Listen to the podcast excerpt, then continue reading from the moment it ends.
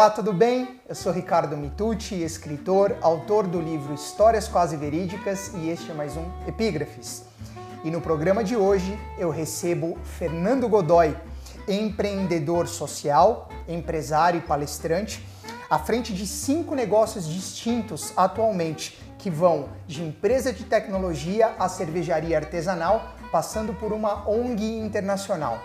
Fernando, muito obrigado por ter aceitado o meu convite. Eu que agradeço, prazer estar aqui no seu programa. O prazer é todo meu.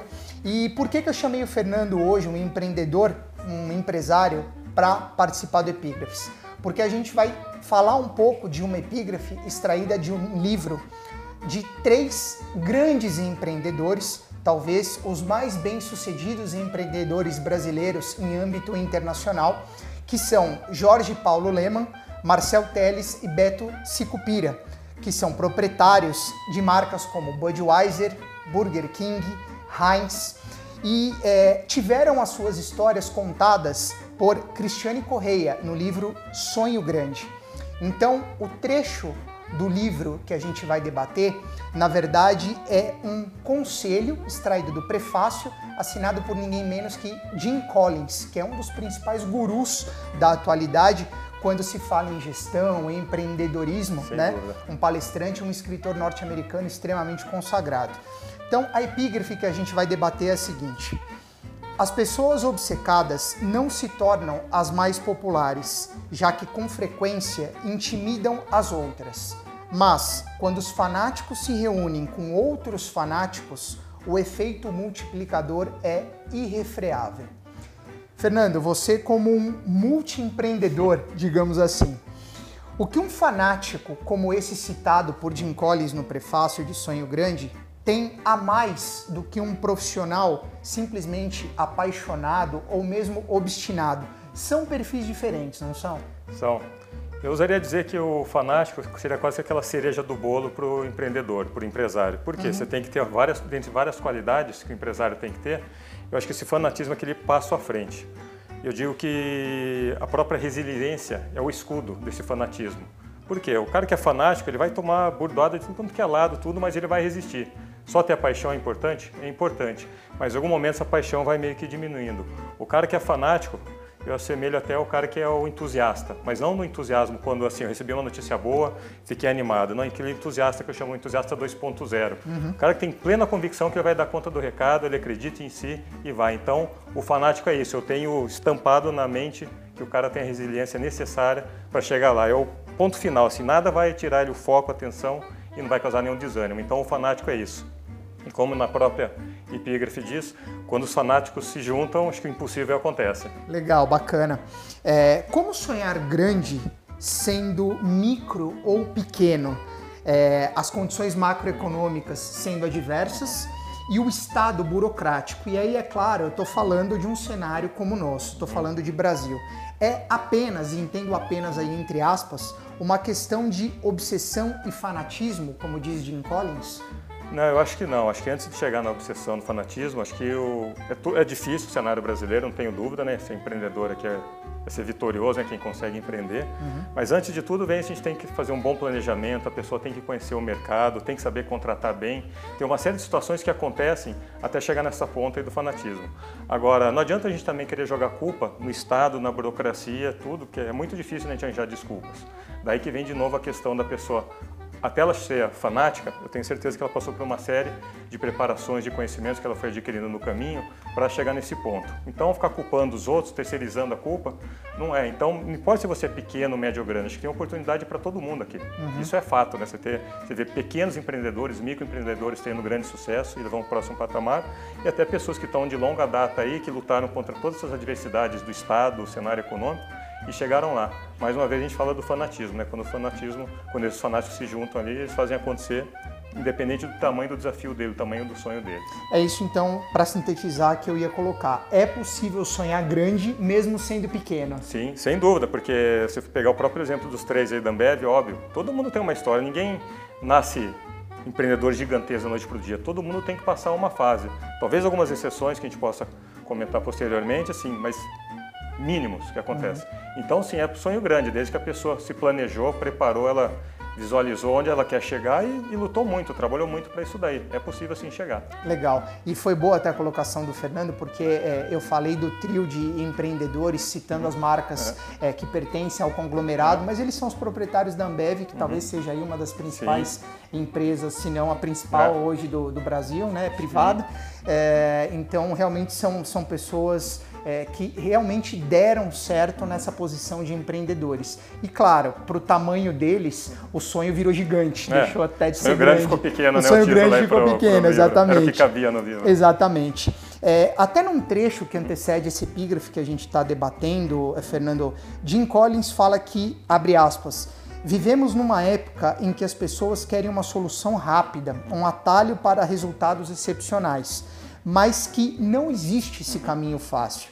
No entanto, não são poucos os casos de jovens, né, muitos deles fanáticos e uhum. obcecados, já que é disso que a gente está falando, que enriqueceram da noite para o dia com grandes ideias, né, que resultaram em fama e somas vultosas de dinheiro. Ou seja, aquele menino de 20, 21 anos que do dia para a noite enriqueceu. Né? Como convencer, especialmente essa geração mais jovem, que o sucesso e o empreendedorismo exitoso, nesses casos, é exceção, são exceção e não a regra? É, eu concordo, é exceção. Porque você fala, apesar de ter um volume muito grande hoje de jovens que se dão bem, mas estatisticamente, se comparar, o volume é irrisório. Uhum. É igual jogador de futebol, quantos que dão certo? Né? Um e um milhão uhum. que vão. E no empreendedorismo é a mesma coisa. É muito importante o que você está dizendo, porque hoje é difícil. O jovem tem aquela ilusão que ele vai vou empreender, vou montar uma startup, é tudo muito fácil, vou emprestar um dinheiro aqui, eu sei programar, faço um aplicativo mobile e amanhã estou bilionário. Esquece, vai ser difícil. Não estou falando para desistir, muito pelo contrário. Claro. Eu sou muito a favor do empreendedorismo, as pessoas têm que empreender, startups é o que gera emprego nesse país, as micro e pequenas empresas, sou totalmente a favor. Mas só que a gente tem que separar essa ilusão, né? Uhum. É uma exceção isso daí. exceção de que eu vou trabalhar pouco e vou ficar milionário rápido, bilionário. Isso daí são pouquíssimos que acontecem. Uhum. Mas mesmo os que conseguiram, olha para trás o histórico deles. Né? Tem gente que acha que alguém ficou milionário noite para o dia. Não, você olha lá, ele tentou 5, 10, 15, 20, 100, 200 vezes. Uhum. E é o que eles falam muito, principalmente americano.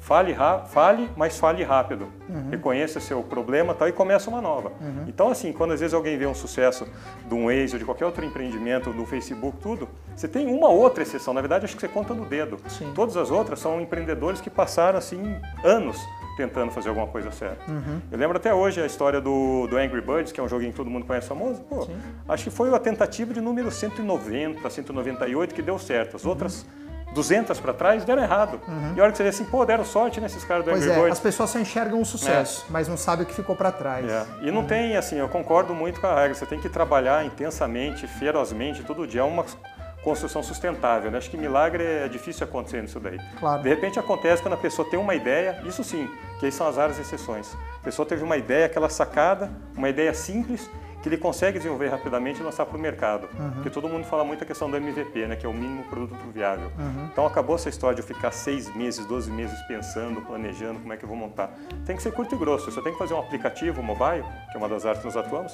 Em dois meses a gente tem que lançar essa ideia no mercado uhum. e deixar com que os clientes vão dando esse feedback.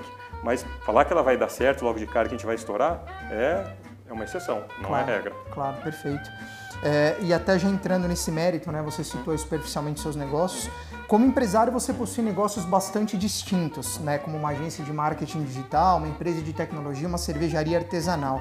É, como manter o foco em todos os, os, seus negócios sem ter uma estrutura organizacional de holding, né? É, e ainda ter a missão de torná-los, todos eles, viáveis, lucrativos e competitivos. Qual que é o segredo, talvez, de gestão para se manter negócios tão distintos?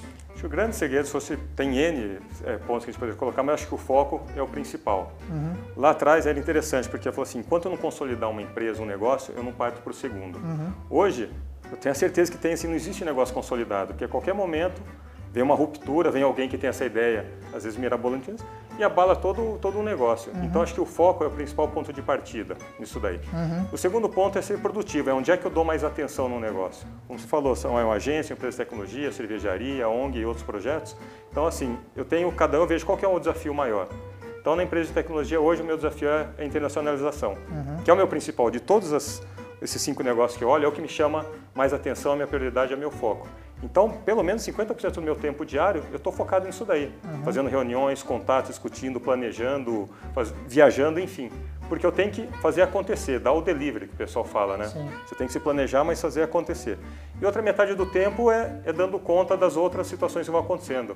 E aí a gente volta de novo para alguns jargões mais antigos, mas é o Pareto, né? O que, que vai me dar os 80-20. Uhum. Então eu olho, hoje os meus 80% ali é focado num negócio, enquanto eu não entregar, não concluir, não tiver certeza que ele está andando, ótimo, não consigo partir para outra. Uhum. Quando eu fiz isso no passado, quebrei a cara, uhum. né? quando você perde o foco. Sim. E agora não, é realmente eu tenho que dar o delivery, entregar essa meta, um desafio, concluir essa tarefa para depois ir para os outros. Mas não quer dizer que eu vou me enclausurar, esquecer do resto dos outros negócios, que sempre demanda atenção, claro. mas é saber priorizar.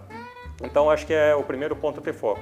E o segundo, obviamente, depois é você ter uma equipe que claro. te dê um respaldo, pessoas claro. capacitadas que entendam a sua filosofia, que comprem junto com você o seu sonho uhum. e que te dá essa certa segurança enquanto eu estou focado resolvendo um problema ou um desafio aqui, eu tenho pessoas que, que dão conta e deixam as empresas girando. Uhum. Essa é a verdade, com o seu departamento comercial, operacional, RH, financeiro, tudo estruturado. Certo. Então, mas a grande lição aí é manter o foco sempre. Perfeito, né? legal. E você também é diretor de uma ONG internacional, né, que atua no Brasil, a Spiritual Football, que mantém projetos baseados no futebol. Como o empreendedorismo social pode alavancar negócios comerciais de um empreendedor? Você, claro, vai falar um pouco da sua experiência né, nessas duas frentes, o lado do empreendedor social e o lado do, dos negócios que você mantém, que são devem ser lucrativos. É, mas, é, de uma maneira geral, você acredita que de fato o empreendedorismo social ele pode reverberar em receitas para negócios comerciais? É, é, é um, um, caminho, talvez, para alavancar negócios comerciais? Sim, eu acredito piamente porque hoje só voltando um pouquinho na questão do Spirit, quando eu conheci o pessoal do Spirit, os dois ingleses, é, falei para ele, não adianta ser uma ONG, aquela ONG coitadinha, me ajuda, precisa de apoio do governo, dinheiro disso, daquilo, não. Falei, ou você torna uma ONG, você gere ela como uma empresa uhum. e a torna sustentável com seus próprios produtos, serviços, ou seja, você passa a ser relevante no mercado, onde você adquire um certo expertise que você faz tão bem a ponto de gerar negócios, relações uhum. comerciais. E é o que a gente procura fazer aqui no Spirit. Por mais que a gente tenha, e é o grande foco nosso, um lado social e educacional, naturalmente eu tenho que fazer isso daqui gerar alguma coisa, porque claro. você precisa contratar pessoas, você investe em equipamento, em material, quando você faz alguma ação em alguma comunidade carente, material que você tem que comprar, doar, isso daí não, não cai do céu. Uhum. Né? E nem todos estão dispostos a todo momento ficar doando, apoiando uma vez. E eu cada vez menos quero depender de, de governo para qualquer coisa. Claro. Né? Eu acho que ela tem que se tornar uma empresa, ser gerida como uma empresa e gerar seus próprios recursos. Então, sim, é possível. Às vezes, o fato de ser uma ONG não quer dizer que as pessoas olham assim, ah, eu tenho que ajudar a colocar dinheiro para Não, assim, eu sou uma ONG, mas eu tenho aqui um determinada expertise no assunto. De repente, eu posso chegar numa comunidade carente e levar uma metodologia totalmente nova, uhum. apoiada por empresas, empresas comerciais, empresas privadas, onde a gente vai tomar conta de um grupo de crianças e levar educação, levar tecnologia tecnologia, fazer intercâmbio cultural, você promover algo que você tem essa expertise. E você gera relações comerciais natural. Você pode ter empresas que podem apoiar, patrocinar de verdade o seu projeto, porque eu estou levando a minha marca associando com um projeto do bem, digamos assim. Uhum. Eu acho que esse é o caminho. E não você ficar dependendo de, de, doações o tempo todo, de pessoas, amigos, pessoas físicas, jurídicas, enfim, para ver, ah, naturalmente. E a segunda consequência é que você começa a conhecer outras pessoas do bem, outros empresários e que você acaba gerando negócios uhum. também. Se você é só um empreendedor social, você pode transformar sua ONG, deixá-la rentável, deixá-la, não digo lucrativa, mas você rentabilizá-la a fim de você reinvestir no próprio projeto. Uhum. Mas se você tem outros negócios, que é o meu caso, você cria relacionamentos que de um jeito ou de outro, você conhece pessoas que vão falar, o que mais você faz? Né? E você ah. acaba fazendo oportunidades aí de negócio, mas de uma forma muito natural, né? É, acho que uma das principais armas que as pessoas dizem é de persuasão é a questão da reciprocidade. Uhum. Então, assim, é você realmente fazer algo sem esperar nada em troca. Claro. E é isso que vai acontecendo dentro do espírito e dentro de uma ONG. A gente vai fazendo um trabalho voluntariado sem esperar nada em troca de ninguém, nada com segundas intenções, nada. O resto, que as coisas boas que acontecem são consequências desse trabalho. Bacana então, Fernando. É, como você também é empreendedor é, social, além de um empreendedor comercial, digamos assim, é, e também atua como palestrante, É, para quem quiser conhecer a sua história, saber um pouco mais sobre a construção e a gestão de todos esses negócios, deixa o seu serviço para a nossa audiência, por gentileza. Tá. Bom, essa parte de palestra, eu sempre, tem 20 anos que eu estou no mercado já na área de tecnologia, eu sempre fiz palestras sobre inovação, sobre empreendedorismo, sobre a área comercial e tendências. Uhum. E foi interessante que depois da viagem do Spirit ao futebol, a gente percorreu mais de 25 países em 2014, saindo da Inglaterra até chegar no Brasil. Legal. Foi bacana que foi uma experiência totalmente nova, foi, foi um outro tipo de workshop, uhum. onde a gente falou muito sobre trabalho em equipe, sobre cidadania, igualdade. E a gente passou pelo Barcelona, Liverpool, Glasgow Rangers, mas também refugiados de guerra, Special Links. Então a gente tinha vários contrastes. Uhum. E toda essa parte de trabalho em equipe, de realmente trabalhar com pessoas, com comunidades carentes tudo mais, eu consegui incorporar vários elementos, histórias incríveis que a gente conheceu de morador de rua, refugiado de guerra, dentro dessa palestra. Uhum. Então hoje é uma palestra bem focada em alta performance através de vários cases, várias experiências Legal. que servem, eu falo sempre, para uma dona de casa até um empresário, empreendedor, porque realmente motiva, mas assim, a gente fala muito de bases sólidas de conhecimento, de como crescer como pessoa, né? a gente foca muito no indivíduo. Uhum. Quem quiser saber mais informações, eu tenho o site do próprio grupo, que é Gaia Hyper, hypercom.com. Uhum. Lá tem várias informações, tem contato, tem um pouco do trabalho das empresas, mas tem um pouco do, do que a gente faz de palestra aí, aberto escola, escolas, empresas, ONGs, enfim, é um trabalho muito gratificante fazer esse tipo de, de promover educação. Legal, maravilha. Gente, espero que vocês tenham gostado desse papo. O Fernando realmente é um jovem empreendedor, muito talentoso, muito sucesso. É, e eu acho que a mensagem que a gente deixa com esse papo, essa entrevista, é como ser um bom gestor como ser um bom empreendedor é, num país que tem uma condição é, econômica, uma condição funcional adversa, como é infelizmente o Brasil é, na atualidade. É, então, queria te agradecer. Foi Eu que um agradeço. Falar prazer com você. foi todo meu, Ricardo. Obrigado, obrigado aí, parabéns. É, muito obrigado. Eu espero que para vocês também tenha sido uma, uma conversa bastante interessante, que vocês consigam tirar proveito dela. E a gente se vê numa próxima edição do Epígrafes. Um grande abraço e até lá.